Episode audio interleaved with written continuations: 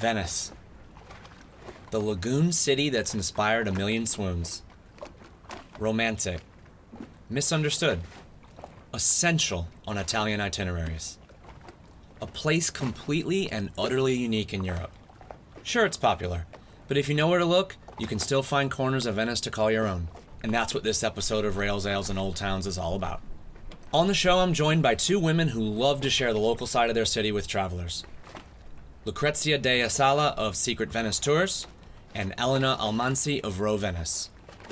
First up is my conversation with Lucrezia, where we talk about some of the most common mistakes people make when visiting Venice, which drink order will make you look like a local, the magic of Venice at night, and much more. Next up, Elena and I discuss one of the coolest activities a traveler can do in the city taking lessons in traditional Venetian rowing. Without further ado, it's time to cross the lagoon and experience Venice. Mind the gap between the train and the platform. Let's welcome into Rails, Ales, and Old Towns, Lucrezia, tour guide and founder of Secret Venice Tours. Thank you, Scott. Hi. Hi, everyone. Thanks for uh, taking the time to join me today. Thank you. So, first and foremost, I would just like to ask you what's it like getting to experience Venice every day? Well, um, it's a magical place where to live, honestly. Um, I mean, there are pros and cons, of course. Nowadays, the city, as you can imagine, is pretty crowded uh, because of tourism that has become the most important income for the city. But on the other hand, I think uh, it's the ideal place where to live. There are no cars, first of all, but also it's a slow paced uh, city where basically people mostly walk everywhere or get around on a boat. It's also a very safe place where to live. So um, it's ideal for kids, but also if you like to walk around at night. What I like the most, honestly, is the fact that there's a sense of community that is not so common anywhere else because you get to meet people every day while you know going to work or simply walking around and you create connections and bonds with them. So you're telling me that some of us coming to visit uh, might cause a little bit of, of, of stress sometimes. Well, uh, you know, I mean, I'm a tour guide. I only work thanks to tourism. So I'm totally okay with people coming to visit, and I love meeting people from all over the world. The thing is, sometimes there's a little bit of a lack of balance because there are some times of the year when the city is packed and uh, it's hard even for tourists to enjoy it. Well, that's what we're going to talk about a little bit how you can maximize and enjoy your experience there because you can't not come to Venice. yeah, exactly. There's a reason why all these other places are called the Venice of this and the Venice of that yeah. because there is only one Venice and Absolutely. there's nothing else like it. It's really a unique place. Well, you want to tell us a little bit about yourself, you know, and how um, how you ended up with Secret Venice Tours? Yeah, I graduated in foreign languages and literature, so that's a little bit of my background. And then I specialized in economics of tourism and arts history. So I've always been passionate about traveling, uh, foreign languages, and uh, you know, I always loved learning more about other cultures. After university, I ended up doing a few jobs that had nothing to do with my academic career. We've, we've all done that. yeah, I, I've learned that. uh, but anyway, you know, I ended up finding uh, a job that I love because um, it was just by chance I met um, university mate of mine who had already started working as a tour guide, and uh, we talked. Uh, he just told me how much he loved his job, and I started considering uh, taking the exam to uh, get my tour guide's license because you need to be licensed. Um, I basically passed the exam quit the other job that I had and focus this uh, full time. And, uh, you know, later basically I decided that I wanted to be independent and be able to manage my uh, time as I wanted. So I started the Secret Venice Tours in 2018. It's been great because despite the pandemic, uh, that was a hard time. But anyway, you know, feedbacks uh, that came from people after the tours helped me to grow um, on a number of uh, platforms. Uh, I use Instagram, I use Facebook, and Google, of course. So people can just pick me and then we customize the experience together. we all want to go to Venice. We all aspire, typically European travelers. It's going to be one on our first trips to Europe. We want to go Mhm. see Venice. But what are some mistakes that you would say that people make during their time in Venice? Well, for sure, the biggest mistake is to spend uh, only one day in Venice, for example. I found that uh, many people do that. They think because it's a small place, uh, it's actually possible to visit it in one day only. And uh, I totally disagree because, yes, it is a small island, but it's really dense in terms of things to see and things to do. And I think uh, because it's a slow paced place, you really need time to feel the city, to um, enjoy the atmosphere. It's not only about museums, it's not only about monuments, but actually be there and just be present to, uh, you know, enjoy and creating connections with locals as well, uh, because locals are actually, you know, the heart of the city, I would say. So I think you need at least uh, a couple of nights to fully enjoy it. I definitely agree with that. Half of the fun in a European city is just being there, just sitting there, watching the world go by, enjoying Exactly. the experience. That's just as enjoyable when you go home and you think back as going into that museum. And having a couple nights will give you a little more time to do that. Yeah. What's one thing about Venice that people don't know? I would say, you know, they all know it's an island, of course. Uh, It's actually a cluster of islands. I, so uh, that makes a lot of difference because uh, it means that when in the past we had no bridges, almost no bridges, every little island was kind of independent. And that's what makes this place so special because normally you have a main square in every Italian city and then other areas that are less important. While here, yes, we have St. Mark's Square, which is the city center, but then every little island had its own square. So you end up having a number of very important and beautiful areas which were kind of independent in the past. So you have to imagine the city not like a whole, but as a group of cities within the city. When you're talking about the islands here, you're not talking about these outlying places that you read about a lot, like Burano and No. Murano. You're speaking of the actual what the people who don't live there like me would just call Venice. Exactly. The one that looks like a fish if you look at it from above. So it looks like a, a unique island on a map, but it's actually composed of 118 little islands. So, Ah. You can tell the difference as you go between them. yeah, definitely. Because, uh, I mean, even today, although the city has changed a lot over the centuries, but you can see uh, different uh, types of architecture, different type of venues. Um, there's a different vibe in some neighborhoods. So you could walk from the east to the west of Venice and uh, find out a totally different uh, atmosphere or type of city, let's say.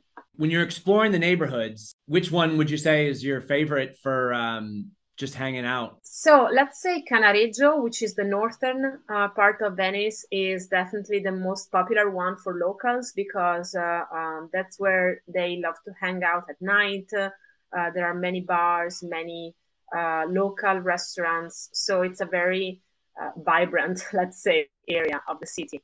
I also really like, though, uh, Dorsoduro, which is the students' area in the south. And it's also known as the art district of Venice because there are some art galleries. Um, so it's it's different from the rest of Venice. Is that near that Campo Santa Margherita? Exactly. Yes. First time I was ever in Venice, I just like you read about, you know, in the old old days before really I was even looking up anything online. I just honestly just wandered from the place I was staying, which was right near the train station. Um, and just wandered over to the left, came out, went to the left, just wandered over, and then it's like, oh, this is pretty scenic, and this is pretty nice. And then there was a pizza place, Mhm. um, Il Volo, I believe. yes, it's still there. Yep.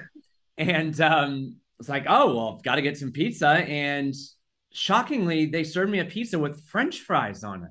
Oh yeah, that's pretty popular.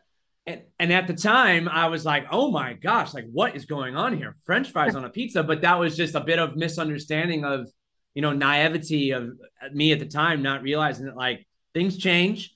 People put get creative with stuff. Nothing is always. It's never going to just always be traditional in Italy. I love the pizza there, by the way, and uh, potato pizza is actually one of my favorites. So, yeah, good choice. Well done. and that was just an accident. Yeah, well, but you know, that's how you end up finding the best venues or exploring the best areas. Just, you know, get lost and uh, go with the flow. So hard these days to not just walk around and look at your phone the whole time. And it's don't buy a SIM card, so you will have no service and no Google. just uh, walk around and get lost. Great. That sounds good. And you know, the, the good thing is that sooner or later you will always find the Grand Canal, which is the main street in Venice, let's say. So it's not a big deal if you get lost. Sooner or later you will find your way back. So what are some specific food and drink things that you would say are unique to Venice? So one thing for sure are the cicchetti, that are basically the Venetian version of the Spanish tapas, we could say. So they are just small bites that people enjoy during the aperitivo, which is more or less like the happy hour.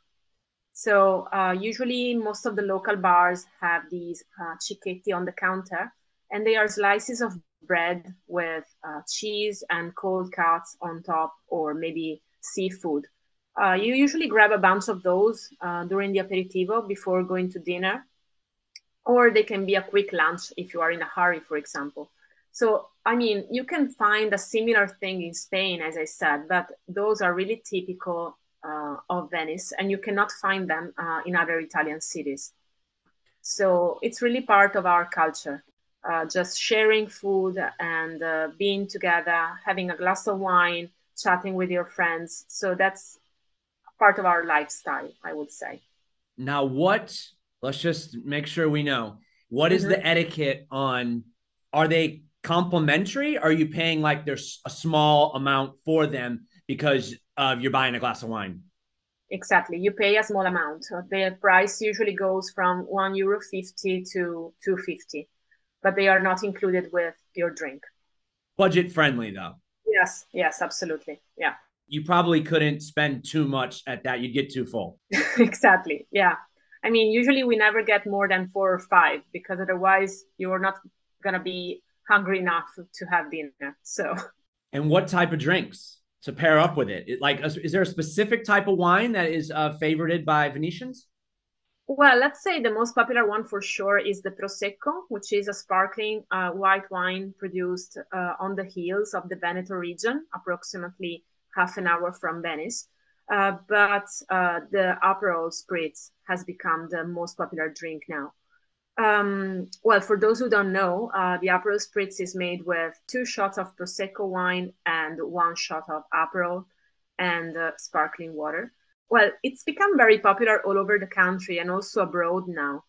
Uh, the one drink I think people should try when visiting Venice uh, that they cannot find anywhere else is the Select Spritz, which is made with uh, Prosecco wine as well and Select liqueur, which is slightly more bitter than Aperol. And uh, it's something they haven't started advertising anywhere else yet. So you can only find it here. Like in Florence, they don't even know what it is. So this is a liqueur in a similar style of Aperol, but it's yeah. made in Venice or it has a history in Venice.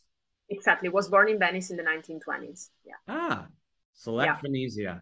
That's what locals usually get uh, at the aperitivo. If I walk in and just say one select spritz, do you think that I might get a little credit that they would be like, oh, he didn't order an Aperol first. He said select. He oh, ordered yeah. it. They will be surprised for sure. Yeah. Okay, thank you, thank you. This is what we're looking to do. Just surprise people a little bit. Exactly. I'm not trying to pretend I'm a local. I just want them to think, oh, okay, he knows what he's talking about. The good stuff, yeah. so obviously, if there's any city that you do need to have a little bit of insight on avoiding crowds and things without giving away all your secrets, would you be willing to share a couple tips on how to avoid crowds and get that own little personal slice of Venice? Well, uh, as we said before, I think the best way is really to get lost. The main problem is that people are afraid of doing that. So they only walk around St. Mark's Square, the Rialto Bridge, because they know those are the highlights and they just follow the crowds. But if you're not afraid of getting lost and to walk away from the main path, well, that's, I think, the best way to explore. And you can always walk in a museum without planning it in advance and enjoy some uh, arts and architecture if you want to. But otherwise, my advice is just to stay away from the crowds and just uh, leave the main roads. That's my best advice. And because it's an island or a series of islands, you can't get too far. No, exactly. I mean, it's pretty much three kilometers wide. So you may keep going around in circles for a while, but I'm sure you'll find your way back sooner or later.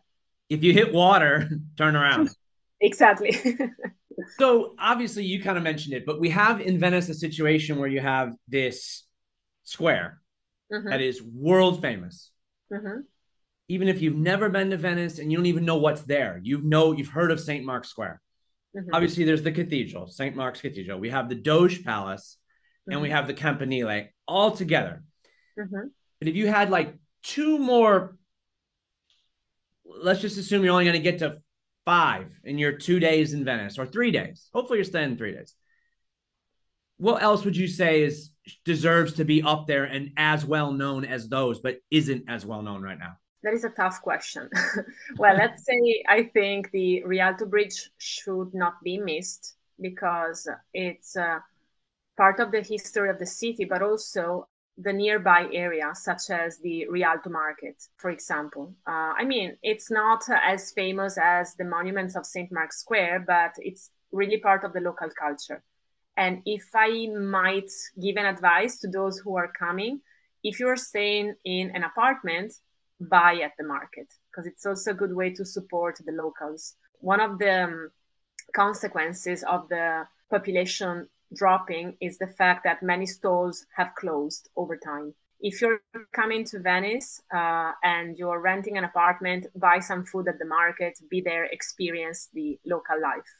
And then um, I think if you are into art history and want to learn more, speaking about monuments, I would suggest uh, the Accademia art galleries that are not really popular, but they house a number of artworks from famous Venetian painters that I think shall not be missed. The Accademia. Yes. Is that the name of one museum or like a family of museums? No, it's uh, one museum uh, situated in uh, Dorsoduro district. I'm all about a scenic view. It could be from above or it could be on ground level, but just somewhere mm-hmm. where you just say like, oh wow, this really is Venice? Well, I think uh, um, one of the best views is the one you get from the Campanile, the bell tower in St. Mark's Square, because that's a 360 degrees view of Venice. And uh, I've been there a couple of days ago. It was a very clear day. You could see the Dolomites in a distance, so it was really breathtaking. So that should not be missed. And it's open until 9 p.m., by the way. So in the summer, for example, you can go later and enjoy sunset from up there, which is amazing. Um, otherwise, um, I think Dorsoduro, so the very end of the district of the island, that's um, a nice area to enjoy the view of the St. Mark's Basin and St. Mark's Square from a distance. And so you're sitting, you're just standing kind of, and you can look and see. Exactly. I was going to ask you, people from all over the world, you know, we're obviously really aware of this, the football in mm-hmm. Europe and especially in Italy. Who is the team that locals would support? So there's the Venice Football Club, uh, which actually was in the A League a couple of years ago. I'm not a big football fan, but it was a big deal. So anyway, we do have a stadium uh, in the city as well. It's in the east end of the island, after St. Mark's Square, and so uh, they usually play there. So it's possible for football fans to buy tickets uh, and uh, uh, go watching the match at the Venetian Stadium. Well, that has to be that has to be a unique situation as far as stadiums. I mean, the, surely the stadium for this club is not like a big like San Siro or anything like that.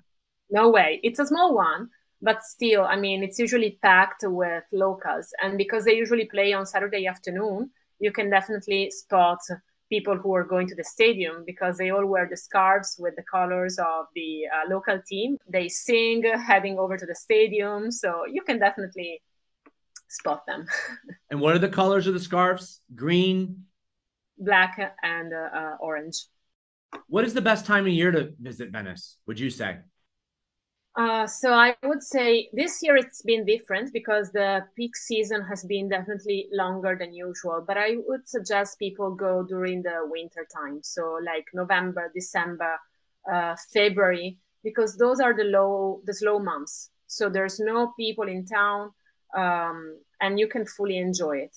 The weather is not bad; it's not too cold. So if you cover yourself well uh, and put on a few layers, you will be fine um, it never gets too cold. And uh, you may get the chance to experience the fog in Venice, that sort of mist that actually, especially at night, provides a different type of atmosphere. And I think it's nice to experience that as well. So, yeah, I mean, if you want to stay away from the crowds and avoid uh, the busy months, avoid the summer, and uh, just choose the winter instead. I couldn't agree with you more. The the first time I was there was in early November, and mm-hmm. it was really magical and quiet. And um, I, I can't imagine Venice not in winter myself, um, because it just seemed like it was dark the whole time I was there. Practically, it felt like, but that yeah. Only enhanced it. Surely Venice is more magical at night. Oh yeah, absolutely yes. And it's really um, something you cannot explain. You have to be here. Doesn't matter if you've seen plenty of pictures or videos or movies. You have to be here to feel it. And at night, I think uh, it's the best way. I can remember, you know, just wandering around, getting lost, but then like you would just seemingly turn a corner and you would just see something like eight gondolas just tied up, bobbing, yeah. you know, the little yeah. splish splash of the water. Exactly those things uh, you you don't even notice them uh, during the daylight uh, when it's crowded you just pass you just walk by and you don't even pay attention while at night you can notice all those details that make a difference the shadows the lights mm-hmm. the street lighting you know things like that and because people usually ask me that um, don't be afraid to walk around at night because it's a safe place and so, even though some uh, alleys can be a little dark, uh, it's actually totally fine to walk around by yourself. So, just uh, go for it. Don't hesitate. All right. Can you tell the listeners how they could follow along and get an inside peek? Because I'm following you on um, social media, and it's great to get an insight of Venice. Um, but if they're heading to Venice anytime soon, how should we get in touch with you if we want to um, see your side of the city? Well, uh, I have a website which is www.secretvenicetour.com. You can find me there, or also on Instagram and Facebook, and the pages are called the Secret Venice Tours. So you can text me or send me an email, and um, I'll be glad to share some tips uh, or give you some recommendations. Or if you want to book a tour, uh, I'll be happy to show you around. So thank you so much for uh, taking your time today to uh, talk to me. I'm really excited for my next trip, and you really helped me get even more excited for it. Thank you, Scott.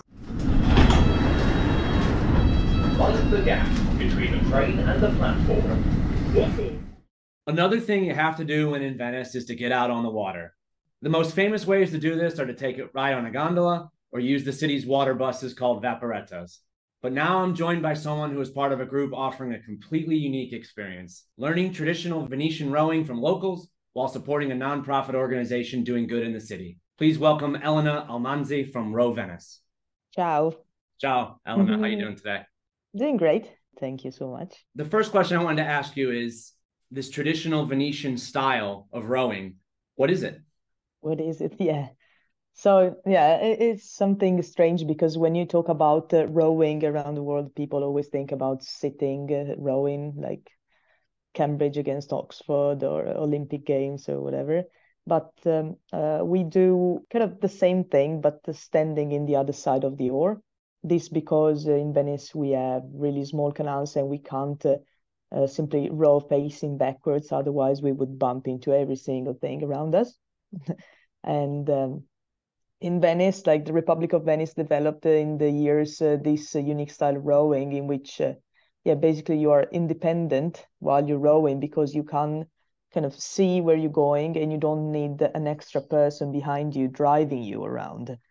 And also, while you're standing up, you can use your body weight uh, to propel the boat rather than using only your muscles. That makes this sport really efficient rather than tiring.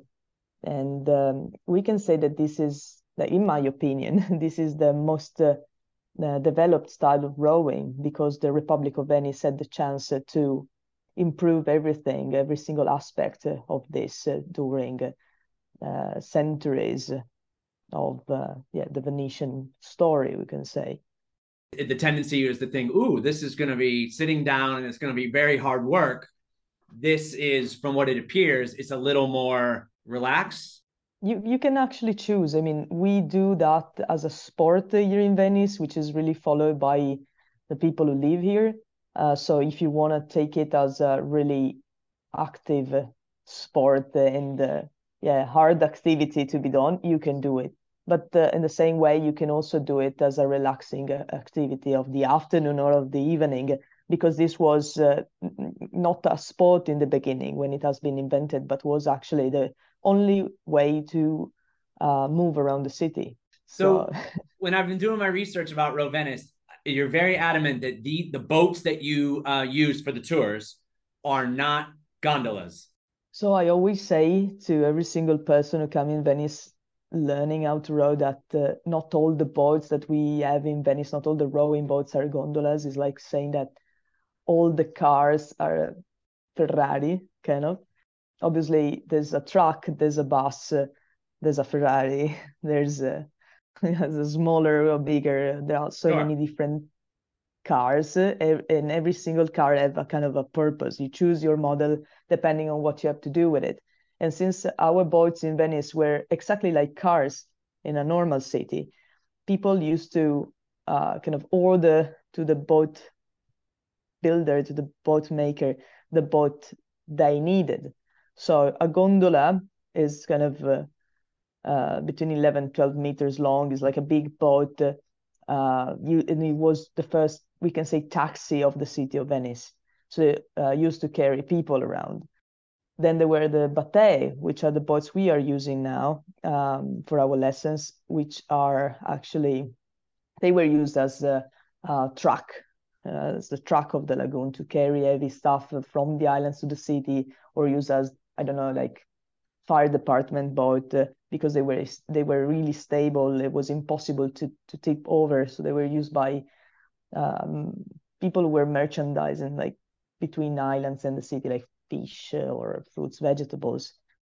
A batea is uh, symmetrical, 100% symmetrical, while a gondola is not because the shape of a gondola is kind of curved to help uh, the gondolier uh, going straight, uh, spending less energies uh, Uh, while rowing solo. Uh, while a batea was mainly used by more than one person, like two or up to four people. Uh, the gondola is uh, nowadays used by gondoliers to go around the city with tourists or for the regattas. The big competition is the Regata Storica? Yes. Is that the one in first, September? The first Sunday of September, yes. I happened to be there once during that, and I did not know that it was happening.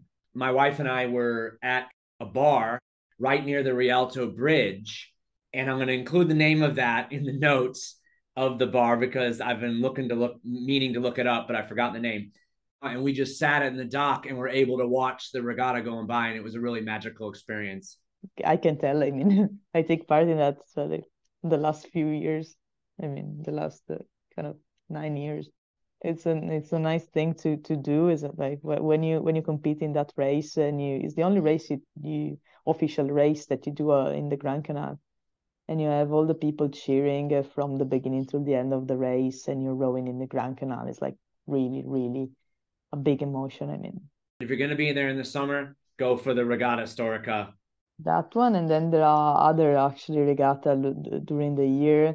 Uh, we have uh, kind of ten races during the year. That we start in uh, April, late April, and we end uh, in October. So there are so many appointments and there's one per area of the lagoon of venice one per island we can say um, there's one in murano one in burano one in pellestrina one in lido one in sant'erasmo one in giudecca so there's like plenty of races all around depending on the festivity if you're into sports basically if you're coming to venice check the calendar and see if there's one of these regattas going on because that will be one of the most local things you could see. Exactly.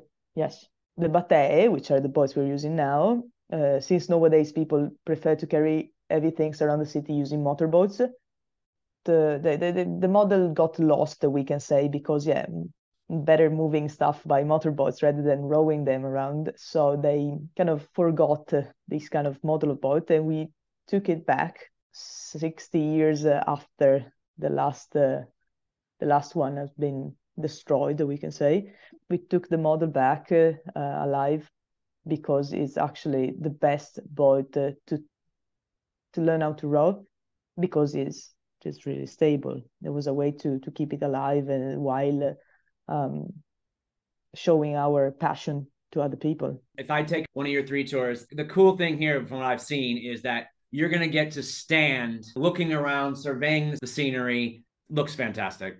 It is yeah, it's nice. It's like the best way to pass kind of a couple of hours of a day in Venice, uh, like experiencing what the, the Venetian actually do, mm, because it's actually what we do. there couldn't really be that many more authentic local experiences and yeah you offer three different options so we do these three things obviously are all, all of these are rowing lessons uh, basic rowing lessons in about uh, 90 minutes of rowing in which obviously, yeah, you learn how to do it, uh, going around some canals in Cannaregio area, which is the north side of the city in which we usually do our tours because it's quieter. Um, if the weather allows us to do that, we do we go also in the open lagoon, yeah, a bit farther from the city when the weather is not bad, and when our students want to go out there, we go out there in the lagoon. This is our basic lesson. Um, then we have the Cicchetto row, actually combine a normal regular lesson with a couple of stops eating and drinking some typical Venetian food. And then uh, the last one is the evening row in the Grand Canal or the daily row in the Grand Canal on some days. We don't really go uh, during the day in the Grand Canal in a um, uh, working day because it's full of uh, working boats and can be really, really busy and is not really relaxing because we want to to, to do something relaxing and nice. The best hours in which we can do that is the evening or in the Sunday when there are no working boats around. You haven't created this organization to get rich. It's a nonprofit. What is the exactly. main kind of ethos behind it? We started this thing about 16 years ago. Um, there was Jane, who was the founder of the association, and uh, I joined there quite immediately. She's uh, English enough uh, uh, Australian. She came here in Venice uh, 30 and five years ago, something like that. And it was kind of hard for her to learn how to row because here is a really small community, we can say, even if we are a kind of a big city. The ones who know how to row, they are really they, they keep the technique they know as a secret. They don't want to really to uh, share their knowledge with the other people. The only way in which you can learn how to row here in Venice as Venetian is uh, going out, do it by yourself. If you see somebody who's rowing, uh, try to copy his technique uh, by watching what he's doing. You can't ask uh, really, and even if you ask, it's very hard to find somebody who, who know how to explain you what you should do. You just say, "Look at me. This is what you have to do," and it's like, yeah, "Okay, fine." uh, so it, and it's it can be even harder, especially like 30 years ago, if you were a woman uh, and especially a foreigner. So what we was like what Jane said, okay, so I'm gonna learn by myself. I'm gonna teach uh, foreigners how to do that, and uh, I'm gonna raise money to pay for the the boats. Uh, we had only one boat at the time for for the mooring, for the to, to maintain it as well, like painting and everything.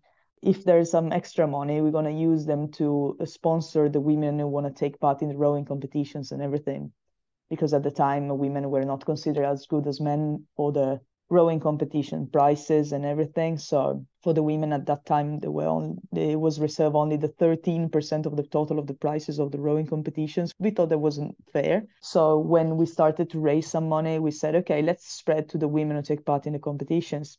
More people started to, you know, come asking for our rowing classes. We needed more instructors.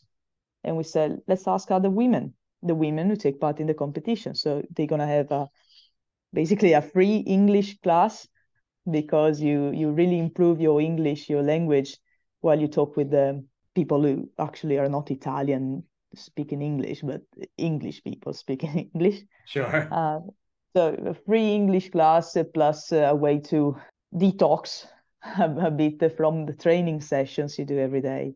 So like rowing, but slowly showing other people what's your passion. That can be a moment of joy, we can say. Also because people who are coming uh, for our lessons uh, are not coming because they have to. They come because they search online they found activities said this is what they want to do. Our thing is something that people choose to do. So it's a different kind of um, tourist the one that we we meet during our classes uh, which makes uh, everything really like more interesting because they're not asking you sing a song for us they're asking you what's this what's that you know like it's better now uh, yeah, we are the main sponsor so far of the women taking part in the competitions. We have been able to organize free rowing classes for all the students of the high schools of Venice during the winter time. The only free activity they could do, actually. And then we help some rowing clubs of the city organizing uh, rowing races for beginners and stuff like that. Little things. I'm, I'm, i look forward to being one of the uh, people on the boat. Is there anything else that you'd want people to know? I would like to suggest to people like a bit of like bigger thing about Venetian tourism. Like try to check all the things you can do in Venice before coming here. Try to uh, check the weather before coming here. I mean, not if it's raining or if it's not raining, but uh, if it's August, it's going to be 40 degrees. So be prepared to that. Don't organize stuff at midday because it could be dangerous. And people usually don't know that. Uh, or when it's December, January, it's going to get really, really cold. So think about these two things because sometimes we struggle in the in the summertime with lots of uh, requests for like noon lessons, and at noon in August it's like literally 40 degrees and 99% relative humidity and no breeze at all. so do you think people just because Venice is so beautiful and it's so dreamlike, they just think that it's always perfect? Uh, it's like uh, only I know I don't know like but lots of people who come uh, doing our classes, uh, they organize everything by themselves. There are some people coming through agencies, but uh, people organizing everything by themselves and don't uh, underestimate uh, the weather. I mean, the, the climate of the city because they saw so many people like uh, dying around the city and saying, "Oh no, I can handle it." No, you can't handle this. If you if you if you don't know how to handle it, you, you cannot. So this is one recommendation I want to say, and another one uh, can be like, yeah, everywhere you go, try to experience what local people do. It's not only about Venice; it's about everywhere in the world. Like, try to find what people actually do. Try to not to live in Venice as a tourist, but to live in Venice as a Venetian from one for one day, or try to live, I don't know, in Paris as a Paris person or wherever. I mean. try to kind of be one of us for one day absolutely yeah it's it's about it's about a mix you're, you're going to be happy and you're going to feel better about your experience if you can get that local side of things wherever you travel exactly. of course you do the of course you do the touristy things that's what i do when i go places sí, sí, everyone does that but if you balance it then you're going to be rewarded exactly Find the gap between the train and the platform. I hope you enjoyed the trip to Venice. And just as a reminder, I've put some information in the show notes on a few of the places discussed, including that great pizza spot on Campo Santa Margherita and the bar with the dock on the Grand Canal where I watched the Regata Storica. If you're digging the podcast and you had a spare moment, I'd really appreciate it if you could give it a rating or leave a review. And if you'd like a little more European travel inspiration between episodes, feel free to give me a follow on Instagram and Facebook at Rails Ales Old Towns.